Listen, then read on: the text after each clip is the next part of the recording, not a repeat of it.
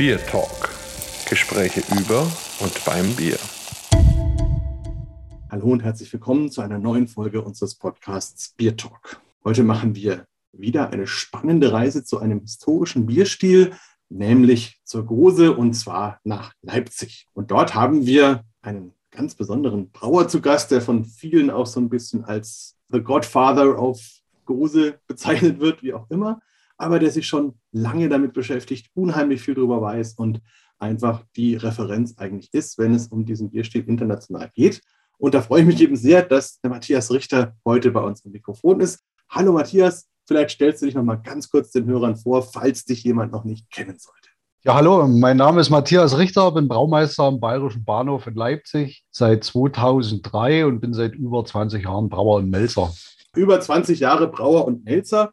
Da wäre vielleicht schon mal die allererste Frage, war das für dich im Leben klar, dass du das machen willst oder wolltest du vielleicht Papst werden oder sonst irgendwas anderes als Kind? Ich wollte tatsächlich rechtzeitig Brauer werden. Also es war so in der Schule, gab es so mehrere Varianten. Da war Buchdrucker dabei und Beleuchter. Und äh, Brauer war aber das Interessanteste da an der ganzen Geschichte. Ja, und dann konntest du als junger Mann auch schon mal reinschnuppern ins Brauen? Nee, eigentlich gar nicht. Also ich wollte Brauer werden, habe mich dann bei mehreren Brauereien beworben, bin dann auch mit dem Motorrad äh, rumgefahren und, und habe Brauereien besucht. Und die erste, wo ich angehalten habe, da äh, habe ich dann eine Lehrstelle bekommen und habe eine dreijährige Ausbildung gemacht. Und das war für mich der perfekte Weg. Wo war das? Bei welcher Brauerei? Ich habe äh, in Krostitz, bei Ur-Krostitzer gelernt, das ist in der Nähe von Leipzig. Und das war noch zu DDR-Zeiten? Nein, nein, so alt bin ich noch auch nicht. Also ich bin 45. Äh, ich habe Mitte der 90er angefangen mit Lernen. Wie kommst du denn dann zum Thema Gose? Das ist ja nur eine ganz andere Ecke. Ach, das kam dann erst, äh, ich sag mal, im, im, im Laufe des, des, Studiums. Also ich habe nach der Ausbildung äh, ein Studium zum Diplombraumeister in Berlin gemacht und äh, da ging das dann so ein bisschen mehr los, äh, ich sag mal so mit, mit, mit, mit handwerklichen Brauen auch, also zumindest da auch mal zu gucken in die Richtung. Und äh, ich hatte eigentlich Glück, dass äh, direkt nach dem Studium die Stelle am Bayerisch Bahnhof frei wurde. Das heißt, du bist da mehr oder weniger ins kalte Wasser reingesprungen. Ja, so ein bisschen. Also brauen konnte ich. Äh, Gose kannte ich, hatte aber noch keine gebraut und äh, ja, der Rest kam dann quasi beim Arbeiten. Ja, und was viele ja nicht wissen, ist, du brauchst ja dort auch ganz normale Biere, kann man sagen. War das auch von Anfang an so, dass es eben fürs Gasthaus die Standardbiere auch gibt? Also wir hatten schon immer äh, vier Biere gehabt seitdem ich dort bin. Das ist äh, äh, Pilsner, was ein äh, bisschen, sag mal, floraler gehopft ist, ein Schwarzbier, ein Weißbier und Gose als Spezialität. Und bei der Gose-Rezeptur war da schon was vorhanden oder hast du dir das erarbeiten müssen? Wie gingst du da ran an die Sache? Ich bin ja nicht der, der erste Braumeister im Bayerischen Bahnhof. Also ich habe im Prinzip die, die Rezeptur äh, so übernommen, wie sie war und die ist auch seitdem nicht verändert. Also wir brauen seit über 20 Jahren die Gose nach demselben Rezept. Und weißt du was, wo dieses Rezept herkommt oder hat es dann der Braumeister vor dir kreiert? Äh, also das hat er mit dem Besitzer äh, zusammen, glaube ich, gemacht, mit dem Herrn Schneider. Er ist ja auch Braumeister. Und äh, die haben aus alten Rezepturen im Prinzip das, das Rezept für die Brauerei entwickelt, also zusammen auch mit dem Anlagenhersteller, weil die, die Brauerei ist äh, für Gose konzipiert. Also wir haben dort in, in, äh, in, in Sauergut Behälter, der wesentlich größer ist als in anderen Brauereien. Also wir ziehen im Prinzip unsere eigene Milchsäurekultur dort her. Ja, da hast du gerade noch ein ganz interessantes Stichwort gebracht, bevor wir mit der Gose weitermachen. Der Besitzer, der Herr Schneider, das wissen ja auch viele nicht, dass eigentlich ja das eine, eine bayerische Brauerei bzw. fränkische Brauerei ist aus Weißenburg, die eben dann erst den bayerischen Bahnhof dazu genommen haben und mittlerweile gar komplett nach Leipzig sozusagen umgezogen sind. Merkst du denn da auch was von diesem fränkisch-sächsischen Spannungsfeld? Was meinst du mit Spannungsfeld? Ja, denken die vielleicht anders oder ist da, ist da die Herangehensweise anders oder, oder ist das einfach eine nette Zusammenarbeit? Nein, das ist eine gute Zusammenarbeit. Also ich sag mal, äh, äh, Brauer ist Brauer. Da ist, glaube ich, egal, ob er nur aus Franken kommt oder äh, äh von der äh, Küste. Ja, also Brauer funktionieren zusammen eigentlich immer recht gut. Das stimmt, das habe ich auch schon so oft erlebt. Ja, zu, zurück zur Gose. Also du hast dann die Rezeptur übernommen. da finde ich vielleicht noch ganz interessant, ich habe auch mit dem Odin Paul schon gesprochen von dem Brauhaus in Goslar. Und der hat die Geschichte erzählt, dass die Gose in Goslar ursprünglich keinen oder nur ganz wenig säuerliche Noten hatte und dass diese säuerlichen Noten eigentlich über den Transportweg dann, bis das dann mal in Leipzig angekommen ist, ins Bier gekommen sind. Und dass, dass man dann eben gesagt hat, okay, in Leipzig reproduziert man das, was man kennt und dass dadurch praktisch diese Säure eben jetzt in der Leipziger Gose, im Unterschied zum Beispiel zur Goslarer Gose, so präsent ist. Ähm, kanntest du diese Herleitung? Siehst du das auch so? Also ich kannte jetzt diese Herleitung von der Gose nicht, nicht so direkt, aber das Ganze macht Sinn. Also ich kenne kenn, äh, äh, den, den ähnlichen Fall vom, vom Löwener Bier in Belgien, was in Löwen selber auch nie ein Sauerbier war, aber außerhalb von Löwen immer als Sauerbier bekannt. Also es ist eine ähnliche Geschichte. Also das, das wird damals bei der Gose mit Sicherheit auch so funktioniert haben, weil die haben ja in Goslar die Gose quasi äh, äh, als Jungbier oder als, als frisches Bier getrunken und über den Transport äh, äh ist es dann halt äh, versäuert. Und das war ja in, in, Leipzig im Prinzip auch so. Man konnte früher äh, selber entscheiden, welchen Reifegrad man von der Gose in, in einer Gosenschenke trinken äh, wollte. Also eine junge Gose war noch nicht sauer. Die war halt eher, ich sag mal, wie äh, äh, Weißbier mit, mit äh, Koriander. Und erst die, die mittelgereifte Gose entwickelte Säure. Ja, die, die, mittelgereifte Gose ist so ein bisschen mit unserer zu vergleichen. Da gab es früher halt noch die alte Gose und die war halt so richtig, richtig sauer, weil die Milchsäurebakterien da äh, lange Zeit hatten, richtig zu arbeiten. Und weißt du, welche Altersstufen das ungefähr waren, die man da ausgeschenkt hat?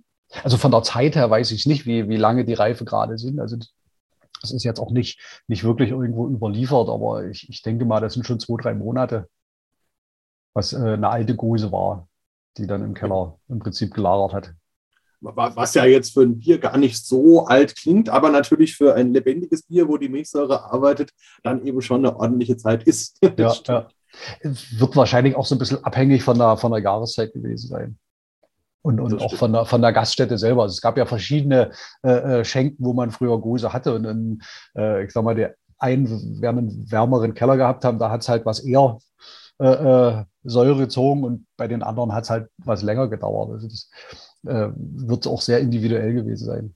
Kann man wahrscheinlich auch ein bisschen vergleichen mit dem Real Ale in England, wo ja, ja im, im Prinzip schon genau. Genau, wo die Brauereien ja praktisch ein, ein Jungbier ausliefern und die, die Wirte das dann selber in ihren Kellern jeweils entlagern und das ist auch nach Kellertemperatur und Zeit und ja. Kompetenz des Wirts sehr unterschiedlich, was dabei rauskommt. Ja, wo wir gerade bei dem internationalen Thema sind. Die Große hat ja einen großen, ja, man kann schon fast sagen, Hype zwischendurch erlebt, gerade in den USA, gerade dort bei den Kraftbrauern, aber auch zum Beispiel in Südamerika. Da war ich auch schon öfters und habe dann wirklich spannende Varianten von einer Guavengrose über diverse andere Regenwaldfrüchte bis hin zu Mixed Pickles Interpretationen erlebt. Ähm, hast du davon auch was mitbekommen? Besuchen die dich? Äh, bist du da mal unterwegs? Sprichst du mit den Leuten? Also ich habe ein, zwei äh, Schilder hier zu Hause beim Flur hängen von äh, äh Brauereien, die quasi ein Gose-Label haben. Also da ist schon ein Austausch vorhanden. Und was fragen die dich dann so? Also grundsätzlich geht es immer um die Rezeptur, die ich natürlich nicht verrate. Ne?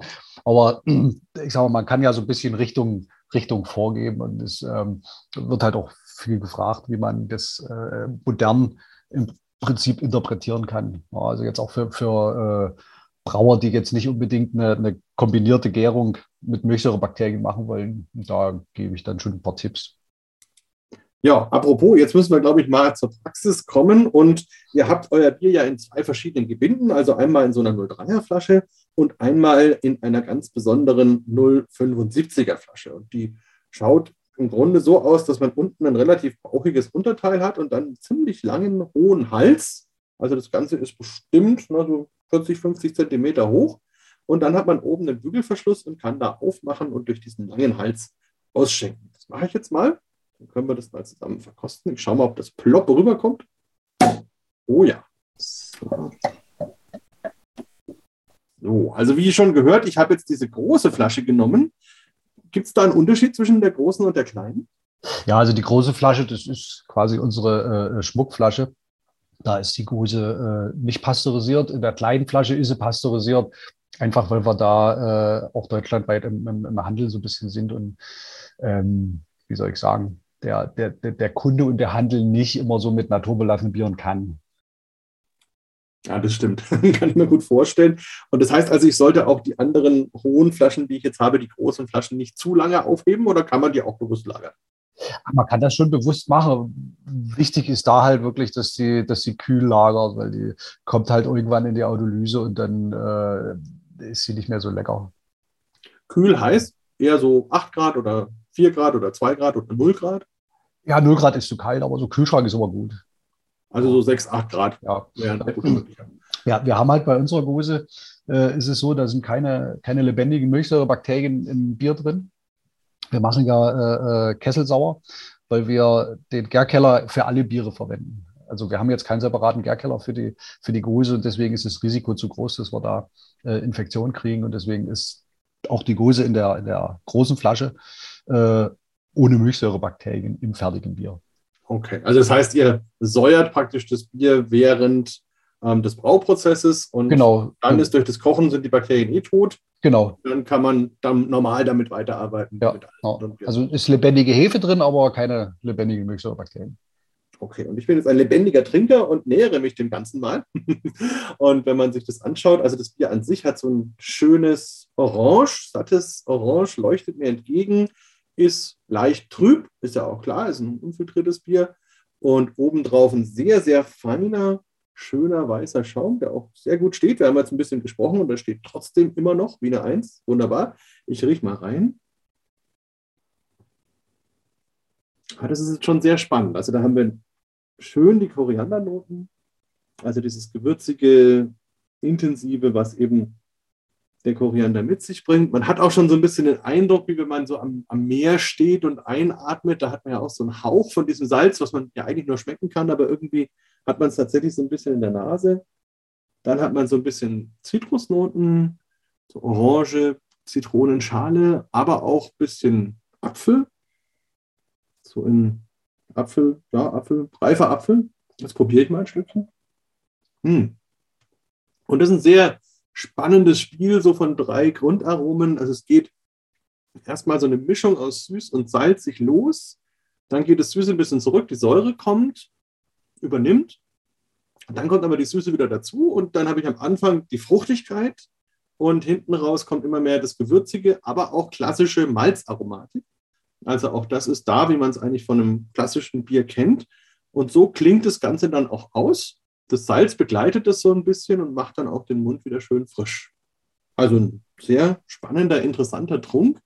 Ähm, ja, wie, wie, optimiert man sowas? Also auf welche Sachen achtest du? Äh, was ist dir wichtig bei dem Bier? Also wichtig ist erstmal beim, beim Salz, dass es, das darf nicht zu salzig sein. Also das, das Salz liegt eigentlich so, ich sag mal, an, an der Geschmacksschwelle.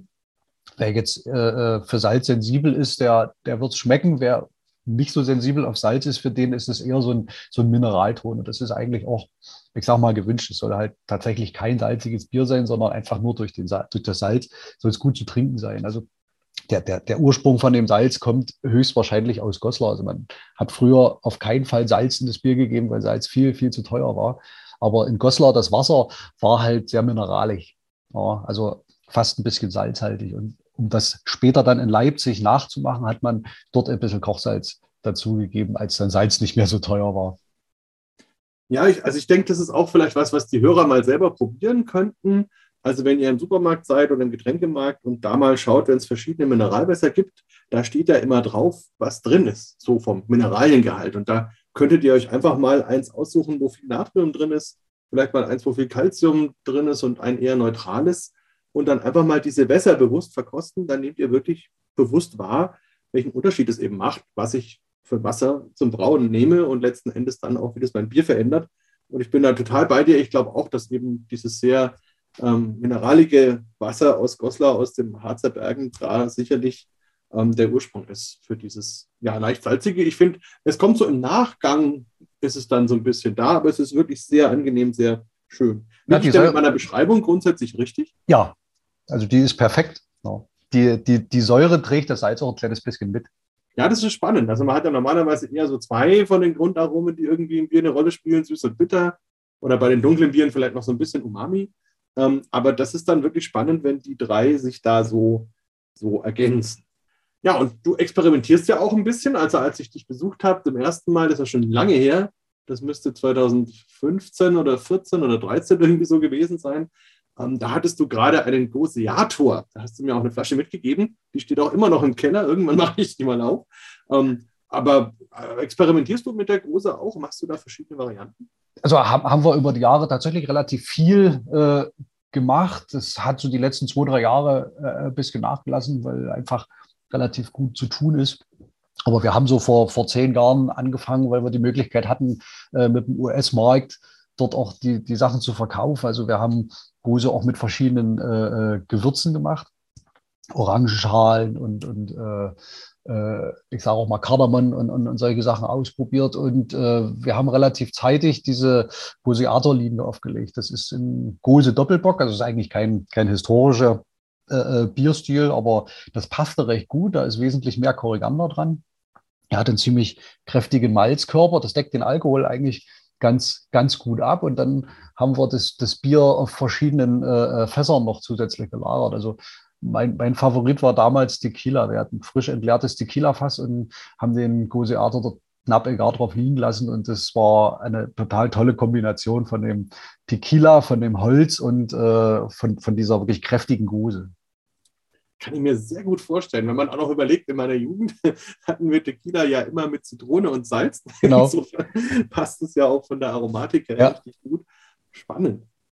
Ja. Und ähm, ja, was würdest du denn so sagen, wenn wir jetzt auch so an die, an die Hobbybrauer unter den Hörern denken? Was muss man denn beachten, wenn man so mit Gewürzen oder eben auch Salz oder solchen Sachen braut? Gibt es da Sachen, wo man richtig was falsch machen kann? Gibt es etwas aus deiner Trickkiste, was du verraten magst? Also so direkt falsch machen kann man, kann man nichts. Also man, man sollte sich halt immer so ein bisschen rantasten. Gerade, gerade beim Salz. Also Spannende am Salz ist nicht zu viel, sondern gerade, gerade so, dass man es nicht mehr merkt. Das, das ist eigentlich, also für mich zumindest, das, das Perfekte beim, beim Salz, dann kann man bei der Säure halt auch ein bisschen spielen. Also wir haben halt einen pH-Wert bei unserer Gose so von, von 3,6, 3,7 so im, im, Schnitt. Man kann das aber auch saurer machen oder, oder halt ein bisschen weniger an der Säure machen. Also hat man extrem viele Möglichkeiten. Man kann auch, haben wir auch schon probiert, ist aber kommerziell ein bisschen schwierig, Koriander stopfen macht noch mal ein bisschen anderen Aromaeindruck, aber da muss man ein bisschen aufpassen. Äh, äh Gewürze sind manchmal ein bisschen belastet mit äh, äh, Keimen, also man kann sich dann Infektion ziemlich schnell reinholen. Aber zum Probieren ist das super spannend. Das ist ja durchaus auch was, was man beim Hopfen erleben kann. Also dass beim Stopfen man auch Infektionen äh, damit hervorrufen kann, wenn man Pech hat sozusagen. Ja, wobei beim, beim Hopfen ist es seltener weil der ja, ich sag mal, gerade gegen, gegen Milchsäure bietet der einen guten Schutz oder gegen Milchsäurebakterien. Wenn wir von Koriander sprechen, sprechen wir immer nur von den Samen, oder? Hast ja, du genau. schon mal probiert, mit den Blättern was zu machen? Nein, auf, also, kein, kein, also Blätter funktioniert da nicht besonders, weil Blätter haben immer so ein bisschen, wenn man da so Salat macht, das hat man so dieses leicht seifige. Hm. Das, das, das, hätte man dann nachher im Bier auch. Und äh, Blätter machen auch immer so ein bisschen, so ein bisschen krautigen Geschmack. Also ganz bewusst die Samen verwenden. Ja, okay. Ja. Jetzt, wenn ich mir eure Speisekarte anschaue, da empfehlt ihr verschiedene Sachen zur Gose, also unter anderem eine Haxensülze und einen gebackenen Camembert. Hast du da persönlich Favoriten, wenn du Speisen kombinierst mit der Gose? Was, was findest du ist gut? Oh, ich, bin, ich bin da tatsächlich nicht so geeignet, weil ich bei manchen Sachen ein bisschen eigenen Geschmack habe. und was schmeckt dir persönlich am besten? Zur Gose? Hm? Nix weiter. Ah, also, okay. es ist tatsächlich so, für, für mich ist Gose das, das Erfrischungsgetränk. Also das ist eigentlich das Bier gegen den Durst, wenn ich im Sommer ins Gasthaus komme. Kannst du dich noch erinnern, wann du deine erste Gose getrunken hast? Ja, 2003, als ich im Bayerischen Bahnhof angefangen habe. Das heißt also, du bist dahin, wusstest, dass du dieses Bier machen wirst, aber hast es vor der Stelle, bevor du angetreten bist, noch nicht probiert gehabt. Nein. das ist ja auch witzig. Und wie habt ihr dann die ersten Sude? Hast du das noch gemeinsam gemacht mit dem vorherigen Braumeister? Also der war schon nicht mehr da, aber der äh, Herr Schneider äh, konnte ja im Prinzip auch dieses oder die, die, die Brauerei bedienen, der hat die damit aufgebaut und äh, hat mir dann im Prinzip dann alles gezeigt. Und ja, ich habe das dann so übernommen. Ist der heute auch noch ab und zu im Brauhaus? Ja, der ist regelmäßig da. Und mischt dann auch ein bisschen mit. Äh, in der Brauerei jetzt nicht mehr so viel. Okay, na, ich kann mich erinnern, dass ich habe ihn besucht und auch seine Brauerei öfters, als sie noch in Weißenburg waren.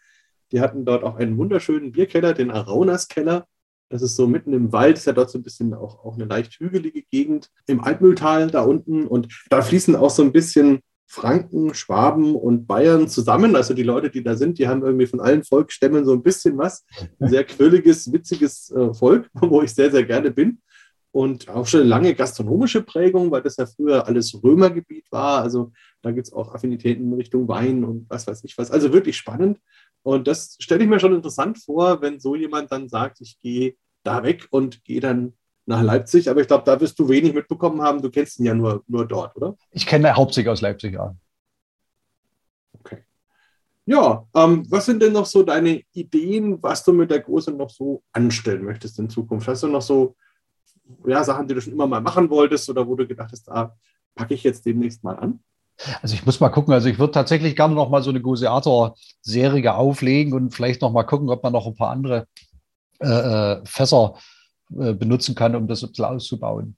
Muss mal gucken. Aber das ist halt äh, auch ein bisschen eine Zeitfrage und auch eine, eine, eine, Platzfrage. Wir sind halt über die Jahre äh, recht gut gewachsen mit der Brauerei und äh, sind schon ganz gut an der Kapazitätsgrenze. Da ist nicht mehr so viel, so viel Spielraum. Wie hat sich das denn in der Pandemie entwickelt? Wart ihr da schwer betroffen oder habt ihr dann auch mehr versendet?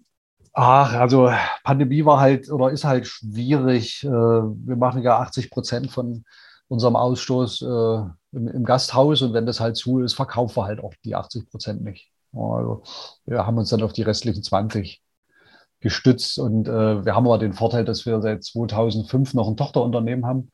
Das ist die Firma Wilhelm Horn und wir stellen Spirituosen her und die Spirituosen haben sich auch während des Lockdowns gut verkauft. Das heißt, du destillierst dann auch mal?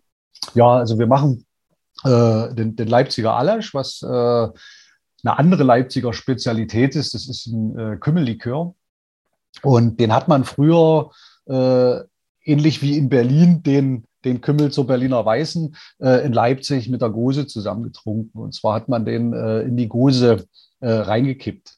Und der, der Zucker aus dem Likör, also der ist wirklich sehr süß, der hat im Prinzip die Säure rausgenommen. Und äh, früher war ja die Gose in den, in den Bauchflaschen äh, mit lebendigen Milchsäurebakterien, war dadurch natürlich auch ein bisschen verdauungsanregend und man hoffte mit dem Kümmel das so ein bisschen einzubremsen. Wobei das ist, ist, ist halt vom, vom Geschmack her, also äh, man, man muss das mögen, diese Kombination aus dem, es ist wirklich ein sehr kräftiger Kümmel mit dem Bier zusammen. Ja, das kann ich mir vorstellen. Ähm, vielleicht da auch noch für die Hörer als Ergänzung, ähm, diese Flasche, wie der Matthias auch gerade gesagt hat, mit diesem sehr hohen Hals, hatte früher eben auch, soweit ich das zumindest weiß, die Bewandtnis, dass die dann oben so einen Pfropf gebildet haben. Diese, die ja, genau, das hatte eine Funktion. No. Genau, und dann hat sich das praktisch natürlich verschlossen hm? ähm, und konnte dadurch eben auch besser gelagert werden. Also, deswegen also dieser lange Hals. Das, das, das war halt früher so, dass es halt auch wieder ähnlich wie beim Real Ale, dass man das, das Bier als Jungbier von der Brauerei in die Wirtschaft gefahren hat.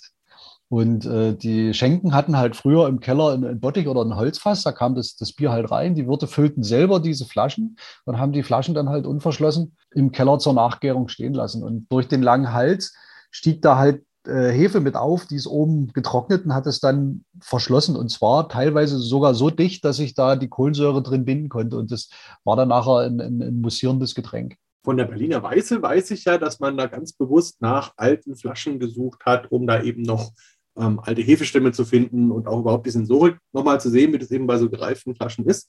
Kennst du Ähnliches auch von der Gose? Also gibt es da auch alte Flaschen, die noch von älteren Chargen aufgetaucht sind, die man analysiert hat? Gibt es sowas? Äh, also es gibt's, aber ob die jetzt analysiert worden sind, das, das weiß ich nicht so genau. Also ich selber habe noch zwei in der Kühlzelle stehen die sind noch verschlossen. Die wollte ich eigentlich auch so lassen. Also es waren mal vier. Ich habe die anderen zwei verkostet. Und es war tatsächlich noch ein, ich sage mal, zwar oxidiertes, aber immer noch gut zu trinkendes Bier. Von wann waren die und von welcher Brauerei? Die waren äh, Anfang der 90er und zwar von der Dahlner Heidebrauerei. Das war ja die letzte, die praktisch die Kontinuität so ein bisschen gewahrt genau, hat. Genau, ja.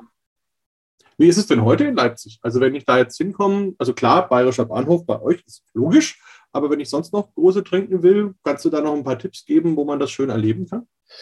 Ja, also mein absoluter Tipp wäre, da hat man alle Gosen auf einem, auf einem äh, äh Haufen sozusagen. Das ist äh, in der Gosenschenke in Leipzig-Gohlis. Dort kriegt man drei Gosen. Das ist einmal die Rittergutsgose, äh, unsere Gose und äh, selber haben die dort auch eine kleine Brauerei und machen auch eine eigene Gose. Ist das die ohne Bedenken? Genau. Genau. Ah, wunderbar. Ja, sehr schön. Also das kann man auf jeden Fall empfehlen. Natürlich ähm, gibt es auch tolle Literatur. Also auch hier ähm, könnt ihr euch gerne, liebe Hörer, mal weiterbilden, wenn ihr wollt. Spannende Geschichte. Ja, ich habe noch zwei Sachen. Also einerseits würde ich gerne noch mal in den, in den Alasch einsteigen. Gerne. Wie, wie war das denn? Also ihr habt ja gesagt, ihr macht die Destillerie, wollt selber eben Liköre ansetzen. Ähm, wie kommt man da auf die Rezeptur und bist du zufrieden mit dem aktuellen Ergebnis? Also beim, beim es im Prinzip auch wieder wie bei der Gose. Das ist äh, ein historischer Likör, der wurde von der Firma Wilhelm Horn schon äh, äh, wirklich lange, lange, lange hergestellt. Wir haben die Rezeptur mit übernommen und haben die dann nur an unsere Betriebsgröße angepasst und später dann, wir haben die Destille noch nicht ganz so lange, als wir dann die, die eigene Destille hatten, das dann immer noch ein bisschen auf die, auf die Rohstoffe angepasst und, und äh, mittlerweile ist das, das Kümmelaroma ein bisschen intensiver als in dem, in dem ursprünglichen. Also es ist ein bisschen, bisschen komplexer auch, weil ich einfach, wenn ich selber destilliere, da ganz andere Möglichkeiten habe, als wenn ich es machen lasse. Und muss ich mir das so vorstellen, dass du dann quasi so eine Art Kümmelgeist machst und den genau. dann später zum Likör machst? Ja. Genau. Also ich nehme wirklich viel Kümmel, den äh, weiche ich ein und, und destilliere dann äh, im Prinzip fast bis der Kümmelsamen trocken ist, das ab. Also beim, beim Kümmel kann man sehr viel äh, äh abdestillieren und das wird dann nochmal in einem Reinigungsbrand im Prinzip äh, äh, rektifiziert und dann nimmt man das als Grundbasis für den Likör. Da kommt halt, wie gesagt, sehr viel Zucker dazu, ein bisschen Wasser und dann ist der Likör eigentlich auch schon fertig. Also zweimal destilliert und dann eigentlich nur noch Wasser und Zucker und Genau, ja. Spannend. Okay, also muss ich unbedingt auch mal probieren. Ich kenne das aus München, da wurde ja auch der Münchner Kümmel wiederbelebt und ist jetzt sogar irgendwie auf der Liste der geografisch geschützten Produkte und sowas in Bayern. Die sind da auch sehr stolz drauf.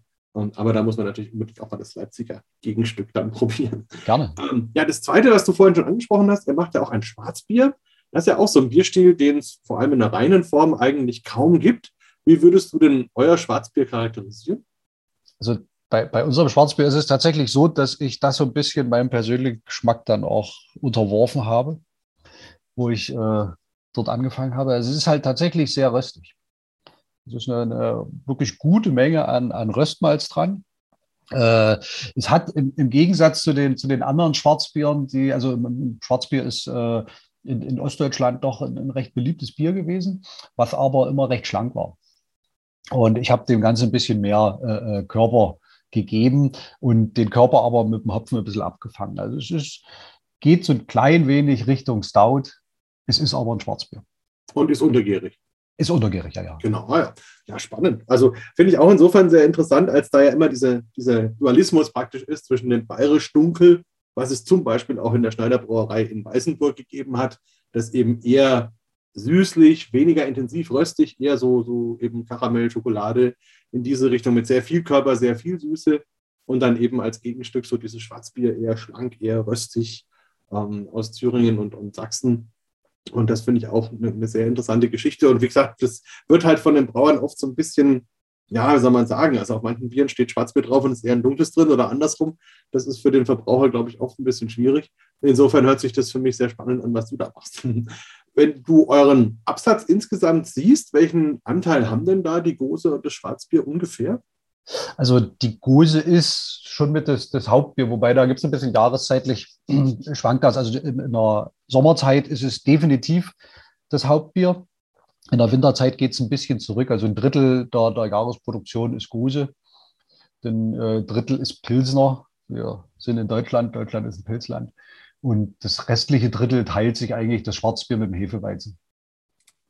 Euer Pilsner heißt Schaffnerpilz. Das genau. ist eher wegen Bahnhof, ne? Also ja, also die Biere haben außer die Gose alle einen Bahnhofsbezug. Also das Pilsner ist halt Schaffner, das Schwarzbier ist der Heizer und äh, das Hefeweizen ist der Kuppler.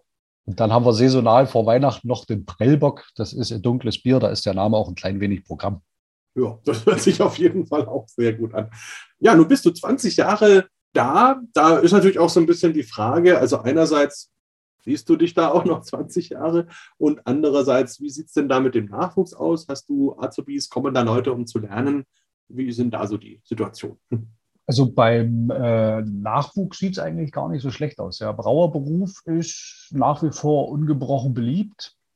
Und es sind äh, zum Teil halt auch Ältere, die äh, das, das lernen wollen. Also mit älter meine ich jetzt nicht 15, 16, 17-Jährige, sondern zum Teil als zweiter äh, äh, Berufsweg dann so Mitte 20, äh, die das, das machen wollen. Also da sehe ich eigentlich kein, kein großes Problem. Und äh, ich selber bin seit 20 Jahren oder fast 20 Jahren da und kann mir weitere 20 Jahre auch noch vorstellen. Okay, na, vielleicht hört der Herr Schneider ja zu. Dann ist alles gut. Ähm, hast du da auch mittlerweile vor Ort so ein bisschen dich gesettelt, Familie und so weiter? Ja, ja, habe ich. Also, meine, meine, Frau arbeitet im Bahnhof. Oh. Das habe ich dort kennengelernt. Ja, Wunderbar. Das passt, das passt, das hört sich doch sehr, sehr schön an. Hast du noch einen letzten Tipp an alle Hobbybrauer unter uns, die sich mal an eine große ranwagen sollen? Was sollten sie auf jeden Fall machen und was sollten sie auf jeden Fall nicht machen? Also auf jeden Fall für den, für den Erstversuch würde ich sagen, äh, Hälfte helles Gerstenmalz, helles Weizenmalz, einfaches Maischprogramm, also einfache Infusion. Dann äh, auch bei der, bei der Hefe irgend, irgendeine äh, neutrale, obergärige Hefe, also Kölschhefe, Altbierhefe, so, sowas daneben. Beim, beim Hopfen ein bisschen de dezent arbeiten. Wobei man kann das Ganze auch Hopfen stopfen. Das passt äh, mit manchen Hopfen gut äh, äh, mit dem Koriander zusammen. Milchsäure, wenn man sich das nicht selber herziehen möchte, äh, kann man sich eine Mostmilchsäure kaufen oder, oder Säuer, Sauergut.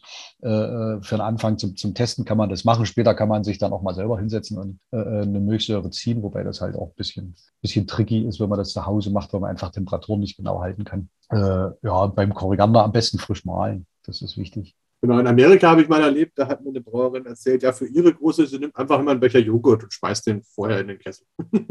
Scheint funktioniert zu haben. Ich ja, das geht. Also, wenn, wenn man naturbelastet Joghurt hat, äh, kann man sich durchaus die Milchsäurebakterien äh, daraus kultivieren. Das geht. Ja, also lustig auf jeden Fall. Dann bedanke ich mich ganz, ganz herzlich für dieses tolle Gespräch, für die vielen Hintergrundinfos und ja, für deine Bereitschaft zur Verfügung zu stehen. Und ja, und natürlich auch dafür, dass du dieses tolle Bier machst. Ich habe die Flasche jetzt schon fast leer. Also man sieht, es läuft. auch in Franken. Also sehr schön. Vielen, vielen Dank. Dir noch einen schönen weiteren Tag und bis bald. Ich habe noch was ganz Wichtiges. Ja. Beim Gose trinken darf man auf keinen Fall Prost sagen, sondern beim Gose trinken heißt das Gose Ganna. Dann Gosiana. Gosiana. Bier Talk, der Podcast rund ums Bier. Alle Folgen unter www.biertalk.de.